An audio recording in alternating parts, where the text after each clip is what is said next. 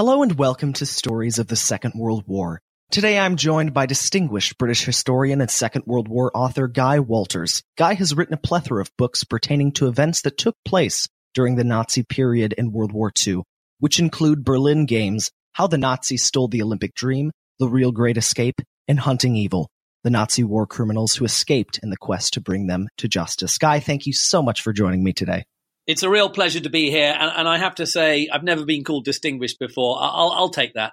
Well, it's certainly an honor to have you on our show today. Now, our topic of conversation today is something that has fascinated me for many years, and that is the final days of Hitler's Third Reich. We will also be discussing those Nazi war criminals who escaped Germany following those final days, as presented in your book, Hunting Evil.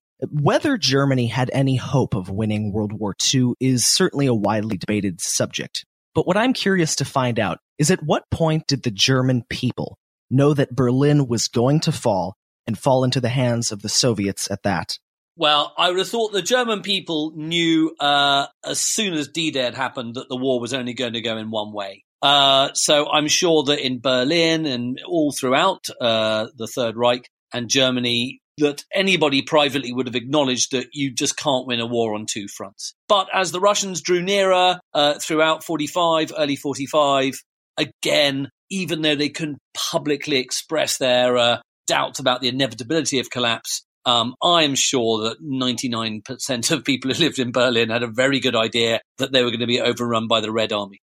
In the final days of the Third Reich, what was going on in the minds of the German people and, uh, interestingly, in the minds of those in Hitler's sort of inner circle as well? Oh, there was no doubt. Um, if we just addressed uh, the, the people first of all, they knew that the collapse was coming, and of course that's why they had to be g'd up by the more fanatical members of the regime uh, to keep fighting. It's why uh, summary executions took place on streets to make sure people fought. But I think that the, the second part of your question is about what the Nazi leadership were doing. There's no doubt that many of them were feathering their nests and looking as to what was going to happen after the collapse. Uh, when I was researching Hunting Evil, the, the, book about Nazi war criminals escaping, um, you know, one of the things is not just look for the man, but look for the money. Where was the money going? And there was a huge flight of capital before there was a huge flight of humanity. And even before the war in Europe ended, there were millions and millions of dollars making their way to Spain, which of course was neutral, uh, but had a fascist regime under Franco. And there was a big holding company called Sofindus, and that was receiving millions and millions of dollars, uh, probably billions in today's uh, uh, uh values, of Nazi capital, essentially. These were Nazis feathering their nests. Um, and of course, there was another place where that money was going, and that was uh, under the streets of Zurich, Switzerland, uh, where it was going to discretionary uh, Swiss bankers. But so there's no doubt that the Nazi leadership uh, was preparing for uh, the end of the war and the end of the war, which they knew they would lose. I think that's a, an interesting approach. Is um, you know, follow follow the money. Who was responsible? What individuals were responsible for sort of moving this money around and what were their hopes after Berlin had fallen, Germany had um, been lost to the Allies? Where were they hoping to go? There was no doubt an enormous number of Nazis were moving money around. I mean, it just depends on sort of what level of wealth they had access to. I think we can be pretty certain that Martin Bormann was moving money around. Uh, we can also be certain that um, many senior SS generals were moving money around, and anybody who uh, had any wealth at all were going to smuggle it out of Nazi Germany. And of course, the other thing is uh, is that none of this is documented. Uh, you know, there there are reports of things like Sofindus getting vast amounts of money, but of course, uh, you know, Nazis weren't going around saying, "I transfer X million dollars to Spain." We know it happened because we know that these companies suddenly received vast, mysterious lump sums, and there was only one place that could have come from. Um, and, and, indeed, many you know Nazis after the war did have wealth. As to your second question, uh, you know, what did they want to do with it, or where, where did they want to go? They wanted to go to countries which were obviously going to be politically sensitive, uh, politically sympathetic to them. So South America, but obviously what people also forget is that the Middle East was a very popular kind of retirement destination for Nazis as well, because many of those uh, Arab states uh, had a lot of natural sympathy towards Nazism. How fascinating. Um, now that's that's another intriguing point you brought up, and I know, of course, there's a lot of dare I say, ahistorical, you know, television programs that have sort of covered the whole hunting Hitler and, and hunting the Nazis who, who fled to South America. But from a real historical perspective, those Nazis who did escape to Argentina in, in South America, can you talk a little bit about that? What we know about certain Nazis who uh, lived for periods of time after the war? Well, you're absolutely right to uh, uh, talk about uh, Hunting Hitler, that uh, TV series, in denigratory terms. It's a very, very problematic thing at the moment um, for many Second World War historians. Is the uh, plethora of rumor and junk history that's propagated by programs like that.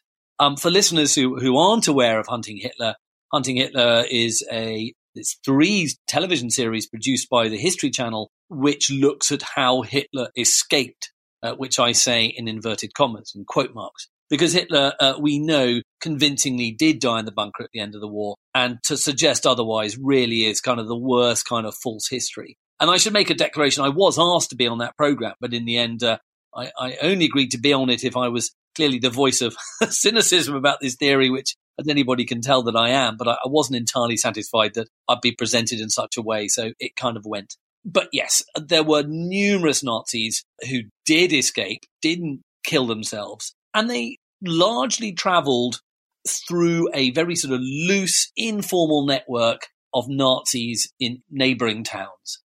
Is this a good time to talk about the Odessa? I suspect it is, isn't it? Yes, certainly. Well, let's talk about the Odessa because the Odessa um, is an organization which I argue is actually mythological and is not actually true.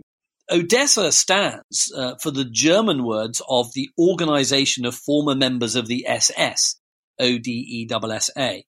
And you only have to think about that for about a nanosecond to realize what nonsense it is. Because if you are a secret organization of former members of the SS, are you really going to call yourself the organization of former members of the SS? I would suggest not. So that's one massive kind of red flag that lets you know that this is probably not true. Also, the idea that there was a formalized network put into place before the war's end, which would sort of operate almost seamlessly and secretly throughout the world is just fanciful. And it really is the stuff of fiction. And of course, it came to prominence because Frederick Forsyth, well known British thriller writer, wrote a very good thriller, which turned into a film with Jon Voight called The Odessa File, which um, postulates that this organization existed. And I interviewed Frederick Forsyth for my book, Hunting Evil. Um, and I did put to him, look, you know, there was no such thing as Odessa. This was simply a kind of journalistic construct. You know, it made good copy. And he basically admitted that actually there were just rather loose networks of former Nazis. So, you know, if I'm trying to help you trying to escape Noah, you know, we, we, we don't have to sort of form a society. I would just say, well, you seem like a good guy. I'll give you a hand. And then someone in the next village or next town I know will help you. And it, it's organized more on those sort of ad hoc lines. So I think that the whole idea of the Odessa, I really, really would uh, strongly encourage listeners to get away from that idea. It doesn't make the flight of Nazis after the war any less fascinating, any less mysterious, uh, you know, any, any more thriller-like. But there just wasn't this formal apparatus. But as to the Nazis who did escape, and of course there, there, were, there were many who escaped. And of course they managed to escape because the logistical challenge in hunting down so many Nazis at the end of the war uh, was all but impossible. And one British war crimes investigation unit member said we were completely unprepared for the sheer flood of criminality uh, after the war. And the British war crimes and American war crimes uh, wanted lists are, are, a book as thick as about three Bibles. Um, you know, it really is a big document. I've got a facsimile of it and it takes up about half a shelf. And you think, you know, if one manhunt takes weeks or months and you've got to multiply that by 100,000, you know, those teams, if they still existed, would still be going today. So that is uh, one of the reasons why so many Nazis escaped. Another reason why they escaped was because the Allies, because they couldn't cope with this sheer volume of criminality, after about three or four years, they just gave up. It was impossible, and everybody felt that actually we should just get on and rebuild Europe rather than just keep the war going by constantly hunting after criminals. So, and another reason was that some of them were used uh, for what they knew about the Soviets, and the Soviets used Nazis to uh, find out stuff about the Allies. So again, there were intelligence reasons for uh, employing former Nazis. It's not pretty, it's not moralistic, but the intelligence game is a dirty game. Uh, I think much is overplayed of that. I think many people feel that this was kind of uh, involved hundreds, if not thousands, of Nazis. You know, I really don't think it comes to that number of people. And also, some of the Nazis got away because they were clever, resourceful, intelligent, well funded individuals um, who were able to um, use this informal network, which did involve some members of the Catholic Church, but not the Catholic Church as an institution. And they, they used uh, the chaos at the end of the war to spirit themselves mm. away. Mm. How fascinating. Now, you know, in terms of the, the quest to bring these these Nazis to justice, you, you touched on that a little bit, but what organizations or, or what you know nationalities really sort of spearheaded this um, this quest to bring them to justice? Well, when you say there's a spearhead, it makes it sound like there might be this kind of incredibly sharp, dynamic, powerful institution or series of institutions that were hunting Nazis, and there just really weren't. Um, there were American war crimes investigation teams attached to the U.S. Army. Um, there were British uh, war crime investigations teams attached to the British Army and the British Air Force. Um, there were Soviet ones. But I've got to be honest, the people working for those teams weren't necessarily the most able uh, uh, officers. Many officers who wanted to be in the army didn't want to be in a war crimes team. It, it wasn't seen as a kind of uh, prestigious post to be in. Uh, they employed a lot of former policemen or acting policemen and detectives but, you know, many of those guys didn't speak the language. So, you know, you're doing a manhunt in a country in which you don't speak the language. It's going to be difficult. Um, you're going to have to rely on local interpreters. You're going to, and some of whom may not be entirely sympathetic to what you're doing. Um, there were some very cold winters after the war, which made getting around Germany very, very difficult. Fuel was low to heat offices and the roads were appalling. So, you know, a, a journey that you and I uh, might confidently hope to make in a couple of hours uh, in our cars is the type of thing that would have taken, you know, a British war crimes or American war crimes investigator probably a day or two.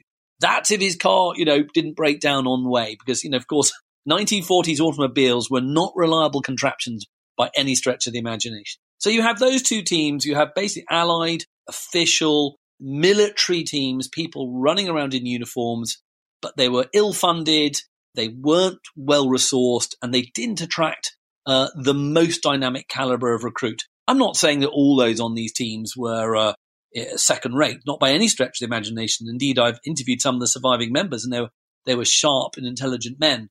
But that was a criticism made at the time that these weren't necessarily the, the cream uh, of the armed forces. So that was the spearhead, and it wasn't that effective a spearhead because, as I mentioned, the sheer volume of criminality.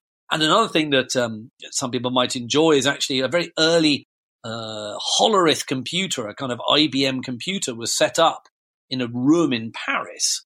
Uh, and this was a vast room.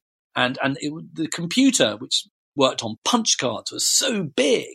Uh, and this was intended to, uh, to sort of kind of sort out all the sort of war criminal information that came in. That when they turned on the computer, the room got so hot that the computer overheated.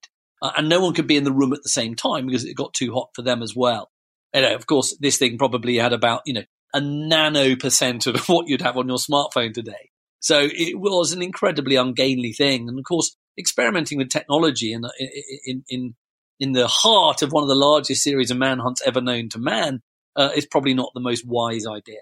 So in terms of actual Nazi hunting, um, that is something that only really starts happening uh, maybe many decades later my last question sort of on on this area of hunting the Nazi war criminals before we backtrack a little bit and talk about the fall of the Third Reich.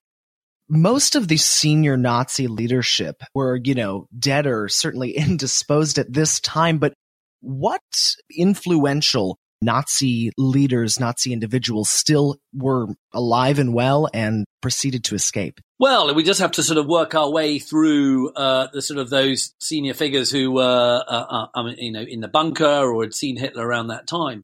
Uh, we now know that Martin Bormann, who was the Reichschancellor, I mean, sorry, was the head of chancellery, effectively, basically sort of Hitler's sort of almost right hand man. We now know he died. Himmler escaped but was captured. Um, I think one of the most interesting uh, figures who did escape and surface later was Goebbels' replacement as the Secretary of State for Propaganda, a man called Werner Naumann, who's a largely neglected figure, but actually in the early 50s uh, was arrested by the British for fomenting uh, an, an, attempted Nazi takeover of a German political party. That's another story, but he's another interesting figure who was on the run, and we're not entirely sure where he hid. Um, who else do we have? Another mysterious figure was the head of the Gestapo, a man called Heinrich Müller. No one entirely knows what happened to him. I'm willing to entertain all forms of theories about Gestapo Müller, as he's known. He's the one Nazi for whom I'm happy to listen to many explanations. Uh, Martin Bormann, we know to have died. Uh, Gestapo Müller, we don't know. He must be dead by now, but at the time, uh, no idea. Um, I'm just trying to run through some other Nazis. Uh, well, of course, Dönitz, of course, uh, was the head of government, head of state briefly, but we don't have um, incredibly senior Nazis uh, managing to hightail it out of the Third Reich and get away with it. Um, you know, the Nazis who, who, who we, you know, now come to think of in relation to Nazi hunting, like Adolf Eichmann, Josef Mengele, these sort of figures, these kind of household names, if you like, um, these aren't senior Nazis by any stretch of the imagination. Uh, uh, Mengele was was just a middle-ranking SS officer. Adolf Eichmann was a lieutenant colonel in the SS, you know, a high-ish rank, but nowhere near the kind of creme de la creme, uh, if you can use such a phrase, of the Nazi regime. So there are not really many senior Nazis on the run. Now, sort of backtracking a little bit and talking about the fall of uh, Berlin and the Allied takeover of, of Germany itself that really sort of triggered this escape of Nazi war criminals. Once Berlin had fallen and the Allies had taken Germany, sort of what happened next? It is well known that the Red Army, the Soviet army, committed uh, rape on a vast scale in Berlin. Um, this is an incredibly controversial topic because uh, many Russians continue to deny it, uh, as well they might. And the historian Antony Beevor, I'm sure is known to all your listeners, uh, wrote a book about the, the fall of Berlin. Um, and I think he's almost still persona non grata in Russia for having uh, written about this. Uh, he wasn't the first historian to write about it, but he was clearly probably the most high profile historian to write about it.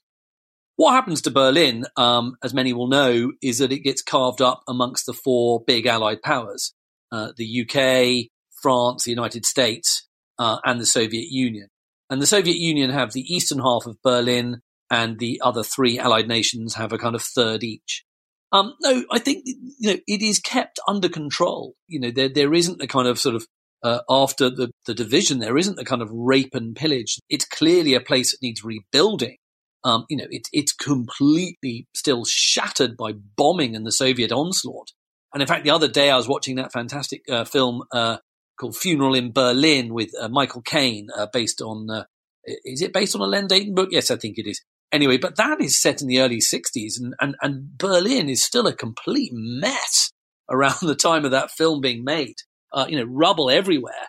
Um, you know, and that was a good 15 years after the war. So I think that really the defining feature of Berlin is, is a city, you know, completely on its knees, if not lower, and just trying to rebuild. And I think that because you have enormous military presence there, um, and not just Soviet army, Red Army presence, but Allied army presence, I think it's it's it's a relatively safe place. Well, I'll tell you, Guy, I was um, quite taken with the uh, documentary series that is actually available on Netflix that you were featured in. I believe it's Hitler's Circle of Evil. Is that is that correct? Oh yes, yes, it's a superb documentary series. I would say that I know, but yes, it's it's a big ten part series. Yeah. Yes, well, I highly recommend that to all listening. But you know, we talked a little bit about the Nazi leadership in in the final days of the Reich, but when Hitler was still alive, and this is something that is fascinatingly presented in that documentary series, uh, before Hitler actually committed suicide, and it was totally clear that the end was near, that Germany and the Third Reich were doomed. What did the senior Nazi officials attempt to do? I mean, did they have any hope of persuading Hitler for those who aren't familiar with this era of history, or were they just basically taking their, their money and trying to escape the country? I think the different senior Nazi officials behaved in different ways. Uh, famously, um, Albert Speer, um, who's sort of known shorthand as Hitler's architect, who was also the armaments minister, um, claimed to have looked at ways of installing, you know, poison gas into the bunker to kill off Hitler. Um, many believe that not to be true. You know, Himmler was there trying to uh, uh, be the kind of the, the, the power player that he so desperately wanted to be uh, between the Allies and the Nazi leadership. And indeed, of course, Hitler went absolutely apoplectic when he found out that Himmler was actually trying to sue peace, sue for peace with the Allies. Um, Goering, meanwhile, refused to come to the bunker, but he was sort of installed in one of his many homes and trying to assert himself as Hitler's replacement. Um, again, Hitler went absolutely bananas when he heard this. So you have a kind of disintegration of the senior leadership with, with all these very senior figures like Himmler and Goering all jockeying for position, all thinking, actually, I, I can inherit the crown here. A real testament to their vanity, of course, is that it's the crown to uh, an empire that no longer exists. I mean, you know, by you know, May 1945, uh, the, the, war is over. Uh, you know, the Third Reich is crushed, but there's still these men ludicrously trying to sort of you know vie for the leadership. It, it's vanity, and it shows what enormous vanity was there, and how some of these senior figures probably did not fully grasp reality. Saying that, others were, were feathering their nest. They were sending money abroad um, and and they were making plans to escape. Some of them were going to be loyal and stay to Hitler to the very end. Famously, Joseph Goebbels, of course, pledged his loyalty to his leader, his Führer, um, and as did his wife, who some listeners might be aware, uh, actually, you know, took part in the murder of six of her children, uh, believing that a world without Nazism was not a world worth living in. Um, so it, it is truly a horrific situation. And of course, um, it's not just successfully captured in, in, in, in, that marvelous Netflix documentary, but also um, I'm sure many uh, listeners would have watched Downfall, that fantastic movie, uh, which really does capture uh, the flavor of the man at the end of uh, at the end of the war in the bunker. Yeah, certainly, and that is uh, indeed one of my favorite Second World War movies as well. Well, Guy Walters, thank you so much for uh, coming on the show today. It's really been an honor to have you. I've admired your work for some time, and I've certainly learned a great deal from our conversation today. Well, thank you very much indeed. That flew past for me. I hope it flies past for everybody else. Thank you all so much for listening today to Stories of the Second World War. Please be sure to subscribe to the show on your favorite podcasting platform and consider leaving a positive rating and review. You can also find the podcast at storiesofthesecondworldwar.com with more information about the show. Thanks so much for listening Join us here again next week.